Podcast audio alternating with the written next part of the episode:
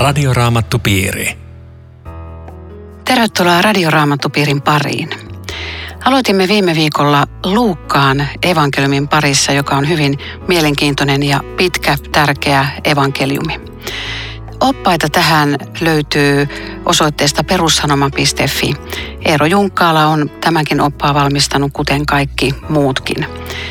Nyt joku voi ajatella, että käsitelläänkö yksi luku kerralla vai, vai mitenkä me mennään, mutta näiden pitkien lukujen tähden ollaan jotkut luvut laitettu jopa kolmeen osaan tai kahteen osaan, että ette ihmettele sitä. Studiossa keskustelevat Riitta Lemmetyinen ja Eero Junkkaala. Minun nimeni on Aino Viitanen ja tekniikasta huolehtii Aku Lundström.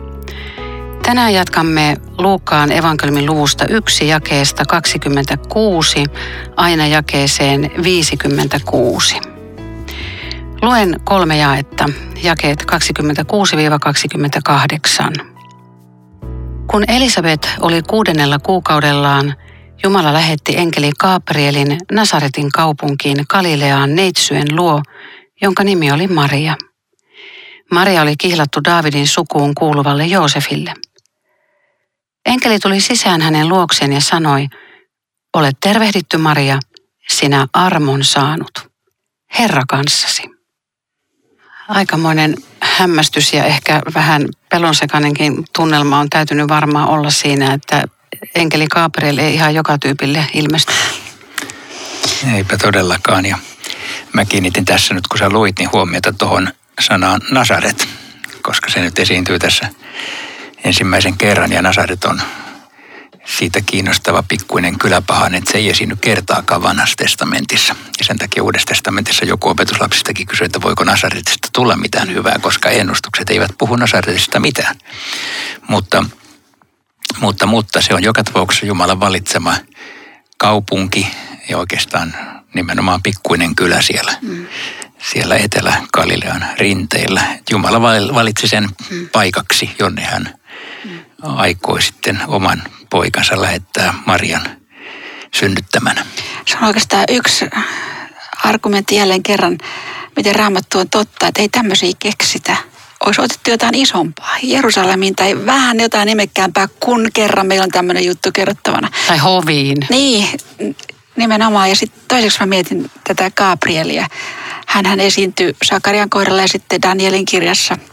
Mutta mä ajattelen, että kun hän tekee tätä matkaa – niin mitä hän ajatteli ikinä, ei koskaan kenellekään ole kerrottu tämmöistä viestiä kuin minkä hän nyt kertoo, minkä Jumala tehtäväksi antoi. Se on varmaan ollut aikamoinen Sä mietit juttu. siis, mitä enkelin päässä niin, siis, siis ajattelin vaan, että Danielille oli vielä helpompi kertoa Jumalan suuruudesta ja mitä kaikkea hän voi tehdä maailman hallitsijoille, mutta tämä että Jumala on tulossa ihmiseksi ja hän kertoo sen nyt. Niin, jos Gabriel ei ole mitään ennakkotietoa, niin, niin siis on aika... suuri, suuri se uutinen Kyllä, on. Niin, mutta jos, jos enkelit on, on niin kuin pitkäikäisiä, siis jos ajatellaan niin kuin aikajatkumolla, niin siis, siis eikö voida ajatella Gabrielin tehtävästä, että se on aikamoinen? Monta sataa vuotta aikaisemmin jotakin ja nyt jotakin ja ilmestyy Sakarialle ja sitten ilmestyy Marialle. Ja... On se toinen juttu, mikä on, on hyvin tärkeä, on, on tämä sana neitsyjen luo. Se on jatkossakin tärkeä tajuta tämä, että todella tämmöisestä ihmisestä on Hei, minkä ikäinen nuori neitsyt Maria oli? Silloin mentiin avioon 14-vuotiaana, koska elinikä oli verrattomasti lyhkäisempi kuin nyt. Eli on arvioitu, että noin 14 vuotta vanha tyttö. Se on häkellyttävä myöskin, kun lukee jatkossa, mitä ja. Maria, Maria itse sanoo ja mitä hänestä sanotaan, että Jumala valitsi siis nuoren tytön vähäpätöisestä kylästä. Äh, uskomaton valinta. Joo. No tämä kihlauskin on jotakin, mikä sanoo silloisille ihmisille jotain ihan muuta kuin meille. Siis se tarkoitti tämmöistä jo sitovaa aviosopimusta. Jos kihlauksen purki, se oli yhtä kuin aviorikos. Jos jompikumpi kuoli, morsian tai sulhanen, niin toista osapuolta nimitettiin sen jälkeen leskeksi. Eli tehdä tässä vaiheessa jotakin oli, oli raskaan luokan rikos ja tänhän Maria koko ajan tiedostaa, kun kertomus etenee, mitä tämä hänelle tässä asemassa tarkoitti. Hmm. No, mitä tämä tarkoittaa tämä enkelin tervehdys? Maria, sinä armon saanut, Herra kanssasi. Niin, toi olet tervehditty oli, on semmoinen sana, joka oikeastaan voisi kääntää vaikka että terve Maria, ja niinhän se usein, usein käännetäänkin, Aave Mariakin, ter, terve Maria, se on, no, se on oikeastaan tavallinen tervehdys, mutta tämä armon saanut, niin siinä on jo huikea lataus, että nyt on Jumala erityisellä tavalla valinnut tämän Marian. Ja Herra kanssasi muistuttaa Jumalan nimestä Immanuel, Jumala meidän kanssamme. Ajattelikohan Maria tätä? Niin, ajattelikohan, koska se on, se on juuri näihin ennustuksiin niin. liittyvä, se on ja. hieno. Mm. Siis nämä sanat saivat Marian hämmennyksiin. Hän ihmetteli, mitä sellainen tervehdys mahtoi merkitä. Luther huomaatti tässä kohtaa, että jos tämä olisi tapahtunut Kaifaan tyttärelle, niin tyttö olisi miettinyt, että no just ihan oikealle henkilölle tullaan kertomaan just ihan oikeat asiat. Luther varsinainen humoristi niin on siis. kohdassa. Hän halusi korostaa sitä, että, että valinta on todella jotain häkellyttävän vähäpätöistä ja pientä. Joku on kääntänyt tämän armon saanut sanoilla armolla kaunistettu Musta se on ihanasti sanottu. Ja. Tosi kaunis sanapari. Mm. Mutta mitä vuotta me mahdetaan elää tässä? Mihin, mihin vuoteen me päädytään? No jaa, jos Jeesuksen kuoleman vuotena pidetään kolmia kymmentä, niin silloin tämä on siinä kahden seiskan paikkeilla. En osaa sanoa varmuudella sitä, näistä, näistä ei ole ihan varmoja kiinnekohtia meillä. Mutta noin suurin piirtein. Joo. No enkeli jatkaa, älä pelkää, Jumala on suonut sinulle armonsa, se toistuu tämä ar- armon tervehdys, eli se on tärkeä asia. Ja, ja sitten vasta tulee tämä viesti, sinä tulet raskaaksi ja synnytät pojan ja sinä annat hänelle nimeksi Jeesus. Mä, mietin sitä, että Jumala on suonut sinulle armonsa. Että Maria tarvitsi armoa ihan samalla lailla kuin jokainen meistä ja hän sai sen myöskin samalla lailla kuin jokainen meistä. Jeesuksen kuoleman kautta. Oliko se jotenkin pyhempi kuin muut ihmiset? Ei. Hän oli neitsyt ja Ei. kiltti tyttö ja... Varmaan kyllä oli täynnä kilttejä tyttöjä, mutta Jumala valitsi yhden, yhden heistä. Joo. Niin siis Eero, tässä saat todella omalla tontillas, kun mennään näihin vanhan testamentin messiasennustuksiin. Sä voisit vähän avata näitä. Niin, niin se tulee oikeastaan tuossa jakeessa 32 siinä mielessä, että hän on oleva suuri, häntä kutsutaan korkeimman pojaksi ja Herra Jumala antaa hänelle hänen isänsä Daavidin valtaistuimen ja sitten hän hallitsee Jaakobin sukua ikuisesti. Hänen kuninkuudellaan ei ole loppu. Että tähän on ladattu paljon mm. vanhan testamentin materiaalia, joka voisin kuvitella, että Maria hurskaana juutalaistyttönä tunsi vanhan testamentin ennustukset. Hän tiesi, mitä tarkoittaa, että, että on Daavidin suvusta tuleva ikuinen kuningas. Se on toisen Samuelin kirjan seitsemännen luvun lopaus. Daavidin suvusta tulee tällainen. Hän hallitsee Jaakobin sukua. Tämä on pikkusen erikoinen, koska se Oikeastaan Abrahamille annettiin jo lupaus sinun jälkeläisistä. Sitten sanotaan Juudan heimosta tulee, mutta tähän on pantu Jaakob, mutta se on sitä samaa linjaa. Jaakob sai sen saman lupauksen kuin Abraham. Eli tämä on niin täynnä vanhan testamentin lupauksia Messiaasta, joka, joka tulee. Mutta että, että Marialle nämä sanat, niin se on, se on häkellyttävä, että miten, mitä Maria on mahtanut ajatella, että hänelle hän ei ole hän on nuori tyttö. Sitten todella sopii kysyä. Siis tämä on satukirjasta nuorelle naiselle luetaan poikalapsi. Se on jo iso juttu tuolla päin maailmaa. Ja hänestä tulee kuningas. Oi oi, siis totta kai siinä niin kuin ensin ajattelee, että jotain tosi hienoa, korkeita, ylevää. Jos Maria olisi tajunnut, että tämän kuninkaan kruunu on kruunu että valtakunta on niin näkymätön, että vain uudesti syntynyt sen näkee, mitä hän olisi ajatellut. Ja sitten mä ajattelin myöskin sitä, hän hallitsee Jaakobin sukua ikuisesti, hänen kuninkuudellaan ei ole loppua. Marjastaan kerrotaan, että hän tutkisteli kaikkia näitä ihmeellisiä sanoja sydämessä. Ja sitten ollaan pitkässä perjantaissa. Ja Jeesus menettää henkensä. Niin kyllähän siinä on, tulee mieleen, että miten voi profetiat mennä pieleen. Miten se sanokaa se enkeli? Tämähän on ihan bluffia kaikki. Siis siinä on ollut kauhea myllerrys tämän tämän nuoren ihmisen sydämessä läpi elämän olla Jeesuksen äiti ja, ja valittu asti. Ja siis Häntä koeteltiin kovasti. Mutta sitten kun ajattelee, tuossa toisessa jaksossa tulee tämä Marian kiitosvirsi, jotenkin tulee semmoinen ajatus, että, että Mariahan ei tässä niinku yhtään hämmästele tätä. Hän tuntuu tietävän tämän eh, profetian. Hän tuntuu niinku odottavan sitä, mitä on luvattu. Hän kysyy vaan sitä, että, että miten se on niinku biologisesti mahdollista. Mm. Ja Että, kun, miten se voi kohdistua juuri häneen. niin, niin, niin, että mikä tai kuka sen aiheutti? Miten se Marian raskaus oli mahdollinen? Selittäkääpä nyt. Kun joku sanoo, että minä uskon Jumalaan, mutta mä en usko neitsestä syntymiseen. Niin selittäkääpä nyt, että miten ne on neitsyt voi kirjoitettu tulla. siis tässä luvussa näin. Mä ja luen tästä vielä jakesta 34, että Maria kysyi enkeliltä, miten se on mahdollista. Minähän olen koskematon. Enkeli vastasi, pyhä henki tulee sinun yllesi, korkeimman voima peittää sinut varjollaan. Siksi myös lapsi, joka syntyy, on pyhä ja häntä kutsutaan Jumalan pojaksi. Eli, eli näiden jakeiden sanomaa me kutsutaan neitsestä syntymiseksi, joka on yksi kristinuskon perus pilareita. Siinä mielessä on meidän uskon tunnustukseemmekin kirjoitettu. Ja me ajattelemme, että se liittyy aivan olennaisesti siihen, että Jeesus on sekä Jumala että ihminen. Ja tähän Jeesuksen ka- kahteen luontoon sen ikään kuin lähtökohtiin liittyy juuri tämä neitsestä syntyminen. Miten se ikään kuin biologisesti tapahtui, niin mä ajattelin, että meidän ei pidä sitä lähteä niin kuin edempää saivartelemaan, mitä kaikkea on tapahtunut Marian kohdussa, vaan että sikisi pyhästä hengestä, niin me lausumme sen uskontunnustuksessa. Ja se, se, on, se on tämä perusfakta, jolla mennään. Niin, siis jos miettii tätä, että et jo- jonkun on niin kuin helppo ymmärtää se, että avioliitosta syntyy lapsia, mutta ei voi sy- niin kuin ymmärtää tätä. Mutta mä ajattelen, että, että yhtä suuri ihme on se, tai se niin kuin ihme sekin, että, että on pieni, pieni olematon munasolu, pieni siittiösolu, siis aivan silmälle melkein näkymättömät.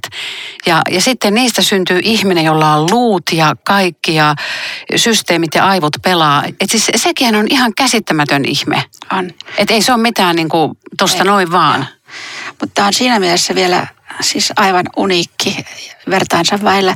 Se muistuttaa jossain mielessä luomiskertomusta, jossa Jumalan henki lepäsi vetten päällä ja sitten Jumala sanoi jumalaiset sanat. Siis molemmissa on yhteystä se, että Jumala ei tarvitse jotakin olemassa olevaa ainetta, josta hän jotakin tekee, vaan hän tekee sen tyhjästä ja olemattomasta. Joo, Eli joka hyvä. tämän kumoaa, tämän neitsestä syntymisen, joutuu luomiskertomuksen ja Jumalan luo, luojana myöskin kumoamaan. Joo, ja mä sanon sen asian vielä toisinpäin, kun, toi, kun aina pohti jon, jonkun sanoin, että uskon Jeesukseen, mutta vaikea uskoa tähän neitsestä syntymiseen. Niin jos ajattelee näin päin, että jos uskot, että on olemassa kaikkivaltias Jumala, ja jos uskot, että kaikkivaltias Jumala on lähettänyt oman poikansa ihmiseksi, niin eikö tämän rinnalla ole, jos nyt näin sallitaan sanoa, melkein yhdentekevää, miten se syntymä on tapahtunut. Ja. Siis, siis se on jo pienempi ihme sen rinnalla, että ylipäätänsä on olemassa Jumalan poika ihmisenä. Kyllä, joo, sanoit sen hyvin. Muuten tässä on puhutteleva tässä jakeessa 35. Pyhä henki tulee sinun yllesi, korkeimman voima peittää sinut. Siksi myös lapsi, joka syntyy, häntä kutsutaan Jumalan pojaksi. Siinä on kolmenaisuus läsnä. Ihan tota, Miten kerro- upealla kerro. tavalla. Pyhä henki, korkein, Jumalan poika.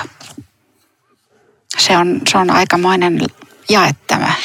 Joo, se on aika kiva löytää kolminaisuuksia Joo. eri puolilta raamattua Joo. tällä tavalla. No, Maria oli tietenkin nuori tyttö ja, ja tartti rohkaisua. Niin kuin aikaisemmin ihmeteltiin sitä, että, että, että Sakarias sai tavallaan rangaistuksen, joutui mykäksi, kun ei, ei heti uskonut sitä Johannes, sitä kastajan syntymää, että, että he saavat vielä lapsen. Mutta Maria on nuori tyttö ja hän tarvii rohkaisua. Millä eri tavoilla Jumala vahvisti nuorta Mariaa? Kyllä. Siihen tarvittiin vähän niin kuin tämmöisiä merkkejäkin ja ihmeitäkin. Mitä Kyllä. ne oli? Ja siis kyllä mä, kyllä mä uskon, että kun enkeli ker- varta vasten kertoo, että sinun sukulaisesi Elisabet kantaa poikalasta, niin Jumala on tiennyt, että tämä nuori ihminen on, on niin sekaisin, että se tarvitsee jonkun, joka ymmärtää ja on olemassa yksi sukulainen. Se ymmärtää. Ja nyt mä kerron, ja en, tämä on se enkelin viesti, että, että mene sinne ja pura sydäntäsi ja rukoikaa yhdessä ja näin se tie jatkuu. Tämä on minusta tosi kiva, että Jumala käyttää tällaista inhimillistä vertaistukea Eli me tarvitsemme toinen toisiamme ja Jumala heti antaa Marialle Elisabetin tueksi. Joo. Tämä on Radioraamattu Piiri. Ohjelman tarjoaa Suomen raamattuopisto. www.radioraamattupiiri.fi Jatkamme keskustelua Riitta Lemmetyisen ja Eero Junkkaalan kanssa Luukkaan evankeliumin luvusta yksi. Minun nimeni on Aino Viitanen. Luen tähän jakeet 37 ja 38. Jumalalle ei mikään ole mahdotonta. Tämä on siis enkelin, enkeli Gabrielin sanoja nuorelle neitsyt Marialle. Silloin Maria sanoi, minä olen Herran palvelijatar, tapahtukoon minulle niin kuin sanoit. Niin enkeli lähti hänen luotaan. Tämä on minusta tavattoman painavaa tämä, kun enkeli sanoo Jumalalle ei mikään ole mahdotonta, koska hänen asemapaikkansa, näin raamattu kuva on seistä Jumalan kasvojen edessä. Tämä taho, jos kuka tietää, kuka Jumala on ja mit, mitä hän voi. Ja kun hän sanoo näin, niin se on mahdollista Elisabetin kohdalla Marian ja jokaisen kuulijan. Jumala voi tehdä mahdottomia asioita ja siitä saa pitää kiinni. Joo, se on hyvä, että alleviivata, että se on tässä kohdassa tämä sana. Jos haluat löytää raamatusta Jumalalle, ei ole mikään mahdotonta, niin tässä se on. Joo. Eikö tuohon aikaan aviorikoksesta kivitetty kuoliaaksi? E- eikö se ollut aika kovaa aikaa ja eikö Maria ole tässä jollakin tavalla niin kuin kivitysuhan alla, että hän, hän suostui kuoleman, oman kuolemansa uhalla hän suostuu, että tapahtuko minulle mitä tahansa. Joo, sä, sä, sä oikeassa. Hän on leiviläisen suvun jäsen ja hän oli nimenomaan tehnyt tämän kihlaussopimuksen ja jokaisen purki. Kyllä hänet saatettiin jopa elävältä polttaa tai kivittää tai sitten vähintään se, että, että, että sulhanen Joosef hylkää hänet häpeällisen teon takia tai ilman syytä. Tätähän Joosef myöskin harkitsee myöhemmin. Eli jos Jumala ei olisi tullut tässä koko ajan väliin, niin tämä olisi ollut seuraava askel sitten tässä koko asiassa. Siinä on paljon pelissä. On, Maria, tosi Marian paljon. elämässä ja paljon pelissä sitten Joosefinkin elämässä todellakin, joo.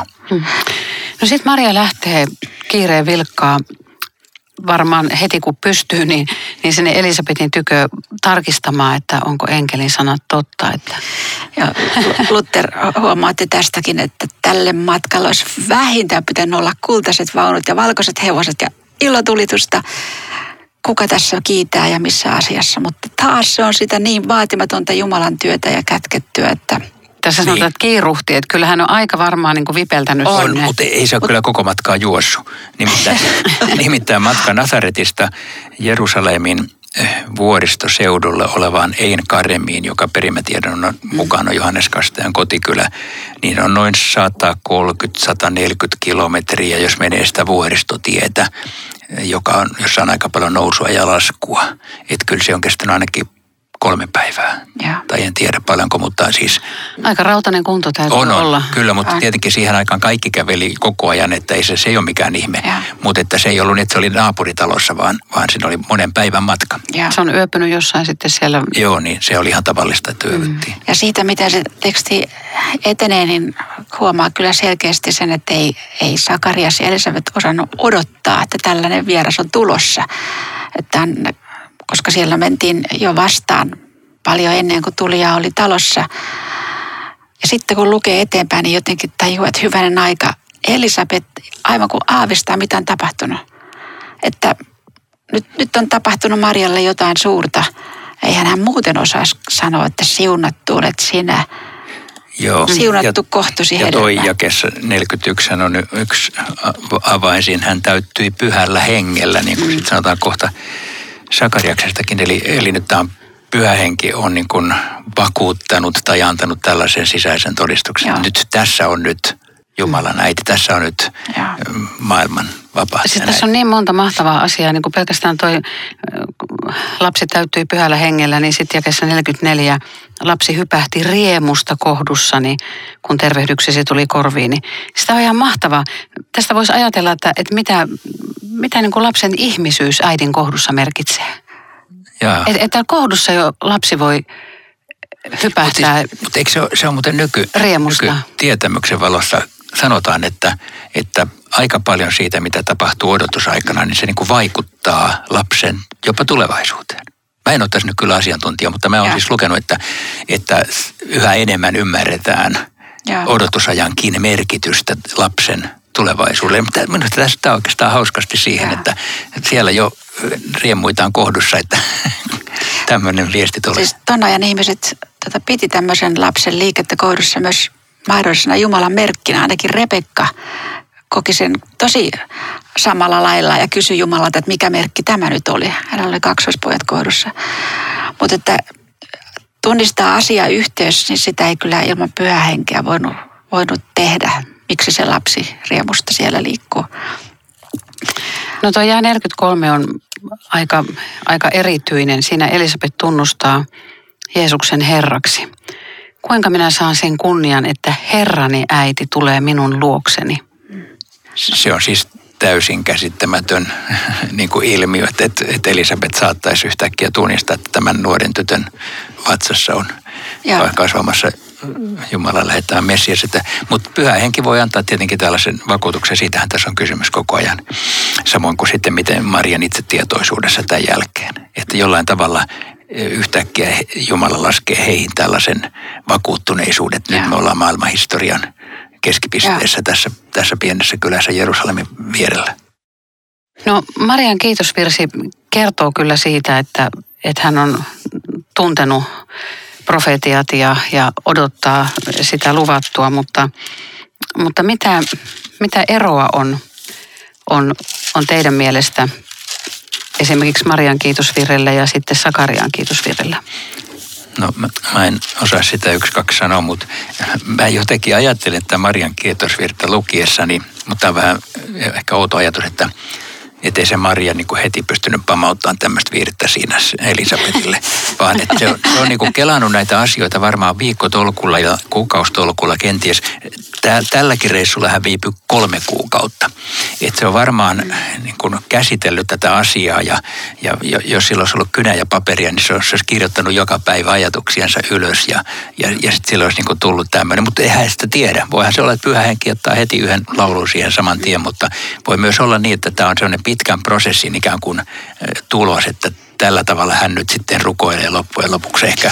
Ja, ja voisiko semmoista johtopäätöstä tehdä, kun tämä on niin täynnä myöskin vanhan testamentin ajatuksia, että tämä nuori tyttö tunsi nämä kirjoitukset hyvin. Hän on leeviläistä sukua, jossa kirjoituksia luettiin, koska tähän muistuttaa kovasti Hannan kiitosvirttä ja Maria on sen tuntenut. Se on niin yksi yhteen. Tämä muistuttaa kovasti, että, että se mikä mua puhutteli kovasti, että tämmöinen ei vielä rippikouluikäinenkään me sanottaisiin omistaa raamatun kirjoitukset jo näin itselle ja elää niistä ja tuntee ne. Niin tämä on musta iso. Ja, ja siis mulle tulee tosta mieleen, kun sä sanot, että ne on tietenkin istunut siis Elisabetin kanssa kahvipöydässä aamusta iltaan. Niin. Ja ne on kelannut näitä juttuja koko ajan, niillä on raamattu siellä vieressä ja ne lukee raamatusta ja katsoo, että eli se, ne on niin kuin elänyt tätä ja sitten sit ne jossain vaiheessa tulee niin kuin Marian pannastoi kiitosvirsi paperille. Ja mikä suoja, ihana paikka, semmoinen turvasatama siellä Marjalla vanhemman naisen kokeneen Elisabetin siipien suojassa ja, ja saa olla siellä kolme kuukautta ja siitä pitää lähteä kohtaamaan sitä apua, että ihmiset ajattelee, että mä saan aviottoman lapsen ja, ja sitten kohtaamaan kaikki se Joosefin epäily ja suvun epäily, että no se on varmaan nyt käynyt tekemässä jossakin aviorikokseen ja et, et täällä nyt on niinku se keidas hänellä. On, se on- suuremmoista, että oli tämmöinen. Muuten tässä on tavattoman kauniita, rohkaisevia lauseita tässä kiitosvirressä. Hän on luonut katseensa vähäiseen palvelijansa. Mä, mä tenttasin joskus tota opiskeluaikana Lutherin Marian ylistysvirren selityksen Magnificat. Ja mulla jäi niin mieleen, kun siellä on muun muassa tämmöinen kohta, että missä on sellainen Jumala kuin meidän, joka asuu korkeudessa ja katsoo alas. Hän ei voi katsoa ylös, koska hänen yläpuolellaan ei ole enää ketään. Hän on korkein, ei sivuille, koska ei ole hänen vertaistaan. Hän katsoo alas. Ja sitten tämä oli niin upea lause. Mitä alempana joku ihminen on, sitä paremmin Jumala hänet näkee. Oho, Eikö se ole kaunis tosi ajatus? kauniisti, joo. Tuossa jakeessa 45 on upea pieni lyhyt lause. Autua sinä, joka uskoit. Joo, siis eihän se itsestään selvää ollut, että Maria usko, mitä hänelle sanottiin. Ei varmasti Ei, ei todellakaan. Ja tietenkin usko syntyy Jumalan sanasta.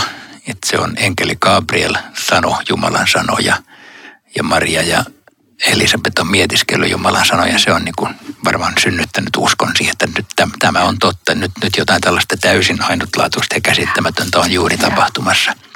Et, et joku sanoi näinkin, että Marian piti ensin tulla uskossa Jumalan äidiksi ja vasta sitten ruumiissa. Että ei, ei ollut sitä pois sitä uskon ulottuvuutta, mikä meillä jokaisella on. Ja, ja sekin on tietysti lahjaa. Hänelle annettiin se usko siihen. Ja, Niin, nimenomaan. Et se ei ollut mikään vaatimus. mutta Niin- jokainen, joka kamppailee, voi, saako uskoa Jumalan lupauksiin, jos on itse henkilökohtaisesti niitä saanut, niin autua sinä, joka uskot. Se sana on toteutuva. Joo. Ja sitten kun Maria aloittaa, minun sieluni ylistää Herran suuruutta, minun henkeni riemuitsee Jumalasta, niin, niin siis mä olisin aloittanut tähän, että voi, voi ihme mitä tapahtuu, mä en käsitä ollenkaan. Mutta hän siis, hän jotenkin ylistää Jumalaa siitä, että on tapahtunut, vaikka ei taatusti voi vielä käsittää juuri mitään muuta kuin sen, että tällainen ihme on nyt ilmoitettu hänelle. Ja, mutta mut että hän, niin kun, hän on tottunut varmasti kiittämään Jumalaa Joo, silloinkin, kun ei ymmärrä asioita. Joo. Ja siitä nyt on kysymys. Radioraamattupiiri. Kyllä aika menee nopeasti. Kiitos ystävät jälleen seurasta. Ja, ja nyt kun me ollaan aloitettu Luukkaan evankeliumi, niin on erittäin hyvä aika perustaa oma radioraamattupiiri. Laittakaa ilmoittautumisia osoitteella aino.viitanen at sro.fi. Joka kuukausi arvomme perussanoman uutuuskirjan palkinnoksi ja kerran vuodessa arvomme Vuokatirannan lomaviikon. Ja tosiaan Eero Junkkaalan kirjoittamat radioraamattupiiri-oppaat löydät osoitteesta perussanoma.fi ja radioraamattupiiri-ohjelmat löytyvät nyt myös Spotify-palvelusta. Rukoiletko Riitta tähän loppuun? Elävä Jumala, rakas taivaallinen Isä, me kiitämme siitä, että sinä lähetit poikasi maailmaan. Rakkaudesta meihin. Me kiitämme Mariasta, joka oli astia tälle ihmeelliselle teolle. Ja me rukoilemme, että me voisimme hänen tavallaan uskoa sinun hyviin lupauksiisi. Myöskin silloin, kun monet asiat näyttää mahdottomalta. Sinä voit kaiken yhä vielä, myös meidän elämässämme. Amen. Kiitos seurasta ja jälleen viikon kuluttua jännittävä kertomus jatkuu. Hei hei! Radioraamattupiiri www.radioraamattupiiri.fi.